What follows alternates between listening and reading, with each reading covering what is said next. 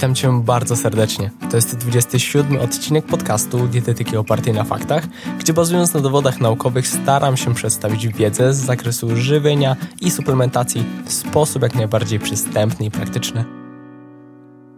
Białko bezwątpliwie należy do niezbędnych składników odżywczych dla organizmu człowieka. Wokół tego zagadnienia pojawia się jednak mnóstwo pytań i kontrowersji, dlatego w dzisiejszym materiale postaram się przybliżyć zagadnienie protein, by rozjaśnić trochę te niepewne kwestie i odpowiedzieć na popularne pytania. Jakie jest zapotrzebowanie na białko? Od czego zależy? Ile białka można wchłonąć w jednym posiłku? Jakie są źródła białka? Co z roślinnymi źródłami protein? Parę słów o komplementarności białka, jego nadmiarze i niedoborze, suplementach białkowych, spożyciu tego składnika po treningu oraz wiele, wiele więcej. To wszystko w dzisiejszym odcinku. Zapraszam do materiału.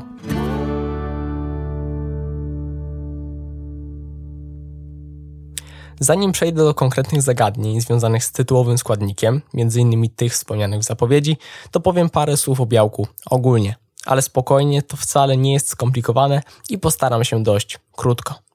Uważam to jednak za ważne. Białko jest głównym składnikiem strukturalnym wszystkich komórek w organizmie. Przykładowo, keratyna, powszechnie znana kobietom, jest rodzajem białka budującego włosy czy paznokcie, natomiast kolagen stanowi strukturalne białko występujące m.in. w tkance łącznej. Oczywiście różnych białek jest dużo więcej. Wchodząc jeszcze trochę głębiej, to samo białko zbudowane jest z podstawowych jednostek budulcowych, tak można je nazwać, a więc aminokwasów. W skład białek wszystkich organizmów żywych wchodzi głównie 20 aminokwasów. Różne białka cechują się natomiast różną ich zawartością. Co więcej, nie wszystkie aminokwasy wchodzące w skład białek uznaje się za niezbędne. Niektóre z nich, endogenne, organizm sam potrafi wytworzyć. W żywności występują przeważnie jednak wszystkie razem, w różnych proporcjach.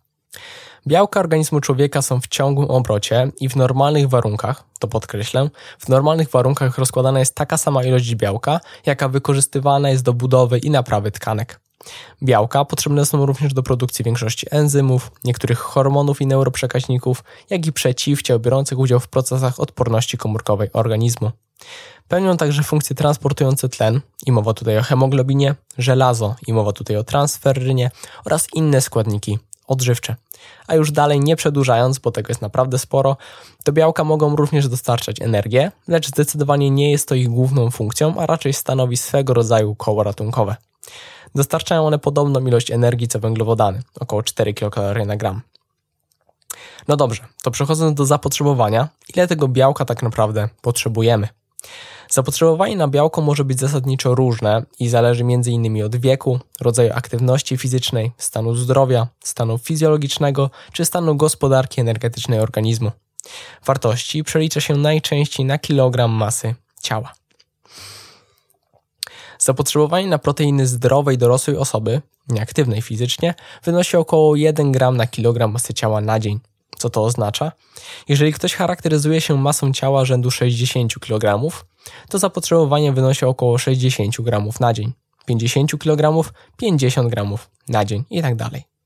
Ostatnimi czasy sugeruje się jednak nieco wyższe wartości w przypadku osób starszych. 1,2 do 2 gramów na kilogram masy ciała na dobę w celach prewencyjnych dla sarkopenii, czyli związanej z wiekiem utraty masy mięśniowej. W przypadku zmian na tle zdrowotnym, chodzi tu o różnego rodzaju choroby, lub fizjologicznym, np. ciąża, warto skonsultować się z lekarzem, gdyż pewne zalecenia mogą ulegać zmianie. Zapotrzebowanie na białko jest również inne u sportowców. Gdy celem jest kształtowanie sylwetki, zapotrzebowanie na tytułowy składnik odżywczy jest stanowczo wyższe.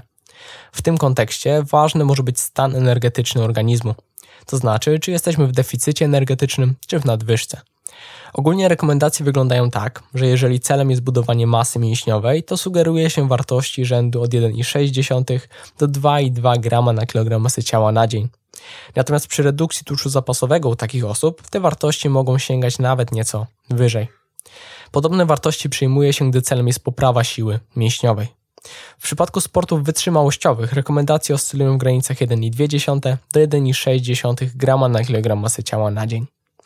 Wyższe zapotrzebowanie na proteiny występuje także w trakcie kontuzji. Sugeruje się wartości rzędu nawet 2 do 2,5 g na kilogram masy ciała na dobę. No i jeszcze na koniec wspomnę, że nawet u osób nietrenujących, lecz chcących tracić tkankę tłuszczową, warto zwiększyć trochę udział białka w diecie. Po pierwsze, by zmniejszyć ryzyko utraty tkanki mięśniowej, a po drugie, ze względu na kontrolę apetytu, o czym szerzej mówiłem w podcaście na temat kontroli apetytu właśnie. I do niego w tym zakresie odsyłam. Wrócę jeszcze do mm, kwestii kształtowania sylwetki, ponieważ w świetle aktualnych dowodów naukowych sugeruje się, że oprócz ilości sumy białka w ciągu dnia, znaczenie może mieć jego odpowiednia dystrybucja w ciągu dnia. Aktualne dowody naukowe wskazują, że najbardziej optymalną częstotliwością spożycia białka w kontekście maksymalizacji syntezy białek mięśniowych, czyli w sumie optymalizacji procesu budowania masy mięśniowej, jest jego podaż co około 3 godziny, 4-6 razy dziennie w porcji minimum 20 do 40 gramów lub 0,4 grama na kilogram masy ciała protein na posiłek. No dobrze, mm, lecimy dalej. Ile białka można wchłonąć w jednym posiłku? To bardzo popularny mit.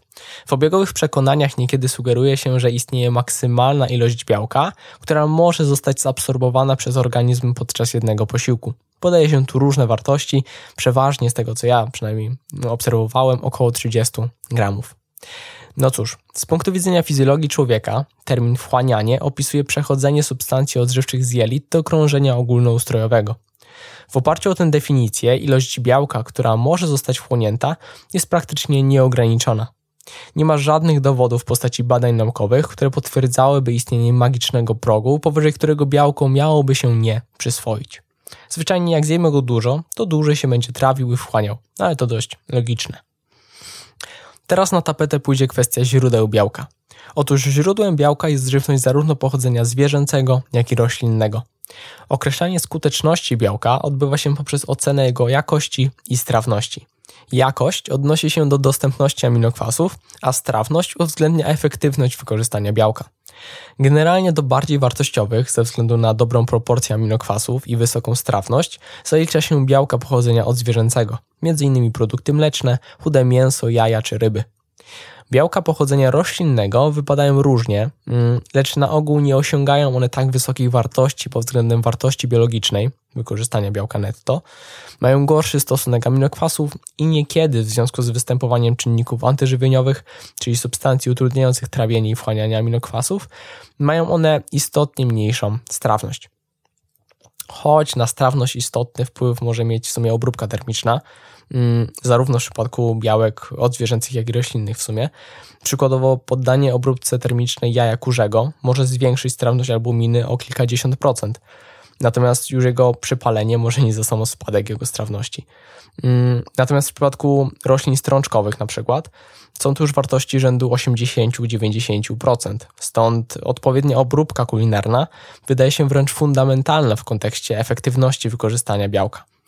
Niemniej wracając, Mm, z uwagi na wymienione argumenty, obiegowo białko roślinne uznaje się za gorsze od protein pochodzenia od zwierzęcego. Trzeba jednak pamiętać, że ową niedoskonałość białek roślinnych pod względem aminokwasów można na swój sposób zrekompensować. W cudzysłowie oczywiście. Po pierwsze ich ilością, a po drugie ze względu na istnienie zjawiska komplementarności. Co to oznacza? Gdy spożyjemy różne źródła białka w jednym posiłku, to owe aminokwasy, mówiąc kolokwialnie, się wymieszają i razem tworzyć już mogą źródło białka o odpowiednich proporcjach. Przykładowo ogólnie, bo to dość mocne generalizowanie, łączenie źródeł białka pochodzenia od zwierzęcego i roślinnego jest dobrym rozwiązaniem. Czy też już stricte w kontekście roślinnych źródeł, spożycie zbóż i roślin strączkowych w jednym posiłku wydaje się być także dobrym rozwiązaniem. A, no bo jeszcze nie wspomniałem w sumie. Źródłami roślinnymi mm, białka są m.in. warzywa strączkowe, zboża, orzechy, nasiona czy produkty sojowe. No i tutaj, z perspektywy przedstawionych zagadnień, przychodzi pytanie, czy roślinne białka należy wliczać? Chodzi tu o sytuację, gdy ktoś kontroluje spożycie białka z dietą, oczywiście. Bo w niektórych kręgach, dość często siłownianych, tudzież kulturystycznych, sądzi się, iż ze względu na cechy białka roślinnego, o których przed chwilą wspomniałem, nie warto wliczać go do całkowitej puli białka w ciągu dnia. No cóż, nie przedłużając, wszystkie zalecenia i oficjalne rekomendacje dotyczące spożycia białka biorą pod uwagę zarówno białko roślinne, jak i zwierzęce. Chodzi tu o zwyczajowy jadłospis, gdzie występują zarówno takie, jak i takie źródła.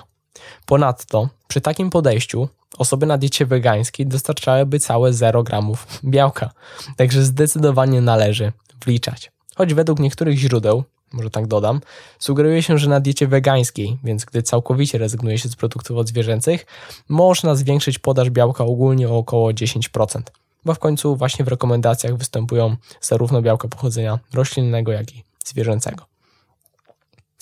No dobrze. Mm, jakie są konsekwencje niedoboru i nadmiaru białka? Ogólnie stan niedoboru białka zdarza się aktualnie bardzo rzadko, ale można o nim wspomnieć. Metabolizm białka jest bezpośrednio powiązany z gospodarką energetyczną organizmu. Ponieważ zaspokojenie zapotrzebowania na energię jest nadrzędną potrzebą organizmu, to przy niedostatecznej podaży kalorii może dojść do nadmiernego wykorzystania protein jako źródła energii. Taki stan rzeczy prowadzi do niedożywienia białkowo-energetycznego. Konsekwencje takiego stanu obejmują m.in. drastyczne zmniejszenie masy mięśniowej, tkanki tłuszczowej, spadek odporności, upośledzenie funkcji trawienia i wchłaniania oraz zahamowanie tempa rozwoju u dzieci. Więc dotyczy to ogólnie, tak podsumowując, osób niedożywionych. Jeżeli chodzi o mm, natomiast nadmiar białka, to u zdrowych osób, bo tylko ten temat poruszę, spożywanie białka w ilościach zdroworozsądkowo przekraczających zapotrzebowanie nie wydaje się szkodliwe dla zdrowia. Choć podejmowane są próby określenia jego górnej granicy spożycia, mm, to dotychczas brakuje dowodów naukowych, by nawet większe ilości uznać za szkodliwe. Najbardziej kontrowersyjnym aspektem jest kwestia nerek. Mm, w roku 2018 w tej materii opublikowano metaanalizę badań naukowych, której wyniki sugerują, że diety wysokobiałkowe, rzędu powyżej 1,5 g na kilogram masy ciała na dzień, nie wpływają niekorzystnie na czynność nerek u zdrowych dorosłych osób. Także ogólnie wydaje się, iż takie ilości są bezpieczne. Ciężko to jednak odnieść do skrajnych wartości, jak dużo powyżej 2 gramy na kilogram masy ciała, ponieważ są osoby, które spożywają bardzo duże ilości białka. Mm. No i tutaj takiej do końca pewności nie ma, bo chociaż istnieją badania, w których e, stosowane były wartości rzędu 3,4 grama na kilogram masy ciała na dzień i w dalszym ciągu nie wykazując szkodliwości, to z drugiej strony istnieje mechanizm fizjologiczny negatywnego wpływu na nerki zbyt dużej mm, ilości białka. Obserwuje się też go u osób z chorobami nerek. No ale z trzeciej strony, właśnie w świetle aktualnych dowodów naukowych, bardzo duże ilości białka nie mają zbytniego sensu. Także dochodząc do takiego konsensusu, wartości rzędu 1,5 grama na kilogram masy ciała do 2 nawet około gramów na kilogram masy ciała, jakie sugeruje się osobom ćwiczącym, wydają się bezpieczne u zdrowych osób. Podkreślę tu, że u zdrowych osób, bo tak jak wcześniej mówiłem, mm, trochę inaczej może to wyglądać u osób z jakimiś dolegliwościami czy ogólnie chorobami. W takim przypadku te zalecenia mogą być inne. I też y, ogólnie rekomenduje się wtedy na przykład niższe spożycie białka, ale to zależy. No dobrze, mm, a jak wygląda kwestia suplementacji białkiem? Czy warto sięgać po odżywkę białkową? Na wstępie warto zaznaczyć, że traktować ją należy jako suplement, a więc potencjalnie uzupełnienie diety, a nie podstawę. Może więc się przydać w sytuacji, gdy mamy problem z dostarczeniem odpowiedniej ilości białka w ciągu dnia. Natomiast dostarczenie odpowiedniej ilości protein w diecie nie wydaje się wybitnie trudne, szczególnie u osób wszystkożernych. Także sięgnięcie po odżywkę białkową nie jest w takiej sytuacji szczególnie potrzebne, a co warto zaznaczyć, zdecydowanie nie jest konieczne, choć może okazać się po prostu szybkie, wygodne i smaczne. W przypadku białek serwatkowych mamy do dyspozycji koncentrat, izolat i hydrolizat białka serwatkowego oraz ich mieszanki. To dłuższy temat, lecz różnice pomiędzy nimi nie są jakieś szczególnie istotne i u większości, jeżeli ktoś rzeczywiście potrzebuje, sprawdzi się zwykły koncentrat. W przypadku diet roślinnych ciekawą alternatywą są natomiast odżywki białkowe na bazie różnych mm, mieszanek białek roślinnych, które mogą łatwo pozwolić na uzupełnienie protein w dietach wegan. Choć mogą one nie do końca odpowiadać ze względu na smak, więc warto sobie, mm, jeżeli ktoś chce, przetestować najpierw. A czy porcja odżywki białkowej może zastąpić posiłek? Ponieważ takie pytania też się pojawiają. Warto podkreślić, że stojąc przed wyborem suplement versus konwencjonalna żywność, zdecydowanie sięgać warto po wariant drugi, Odżywka białkowa nie jest wybitnie dobrym źródłem jakichkolwiek innych składników odżywczych, oprócz białka, a wybierając konwencjonalną żywność dostarczymy zazwyczaj sporej porcji witamin, składników mineralnych, ewentualnie węglowodanów i tłuszczów, a nawet niebiałkowych modulatorów procesów anabolicznych, które na dzień dzisiejszy są jeszcze słabo poznane, ale stanowią ciekawy przedmiot dyskusji w świecie nauki i mogą być potencjalnie wykorzystywane. Może powiem na ten temat kiedyś coś więcej, ale generalizując, warto sięgać po konwencjonalną żywność. No dobrze. A jak wygląda kwestia tego popularnego okna anabolicznego, a więc okresu po treningu? Przyjęcie pewnej porcji białka po skończonym treningu jest kwestią dość istotną dla procesu regeneracji powysiłkowej, jednak narosło w tej materii sporo mitów. Dość popularnym pojęciem jest okno anaboliczne i niekiedy uznaje się, że trwa ono tylko chwilę. Nierzadko zaleca się jak najszybszą konsumpcję białka po wysiłku fizycznym, niekiedy nawet już w samej szatni. Takie twierdzenie nie ma jednak wsparcia w literaturze naukowej. Po treningu siłowym mięśnie są uwrażliwione na spożycie białka przez co najmniej 24 do 48 godzin, a nawet czasami więcej. Nie jest więc koniecznością konsumpcja protein bezpośrednio po zakończeniu aktywności fizycznej, stąd nie warto się z tym jakoś zbytnio spieszyć, ale z drugiej strony nie zyskamy też żadnych korzyści z odwlekania tej czynności w czasie. Także ogólnie optymalnym wyborem jest spożycie białka, w sensie posiłku zawierającego porcję białka, po prostu w ciągu kilku godzin po treningu. No dobrze, mm, tematyka białka jest bardzo, bardzo obszerna, i można by było o nim mówić w kontekście jeszcze wielu innych zagadnień oraz rozwijać te, o których wspomniałem, lecz chciałem skondensować tę wiedzę i odnieść się do szczególnie popularnych zagadnień. Mam nadzieję, że ten odcinek był dla Ciebie wartościowy, mm, ale jeszcze proszę nie uciekaj, ponieważ na sam koniec mam jeszcze do Ciebie prośbę. Ponieważ Twoje zdanie się dla mnie liczy i to dla Ciebie, mój drogi słuchaczu, tworzę te materiały, to bardzo chciałbym wiedzieć, co chciałbyś lub chciałabyś usłyszeć w kolejnych odcinkach o czym nagrać kolejny podcast. Napisz proszę do mnie, czy to na maila. Mój adres to kontakt faktach.pl. Można też do mnie napisać na Facebooku lub na Instagramie, gdzie można mnie znaleźć wpisując po prostu dietetykę oparta na faktach, lub jeżeli słuchasz mnie na YouTubie, to w komentarzu pod tym materiałem. Będzie mi bardzo miło, bo chętnie poznam Twoje zdanie i Twoje zainteresowania. Dziękuję Ci za dzisiaj i do usłyszenia już niebawem. Żegnam Cię z uśmiechem i życzę miłego dnia. Hej!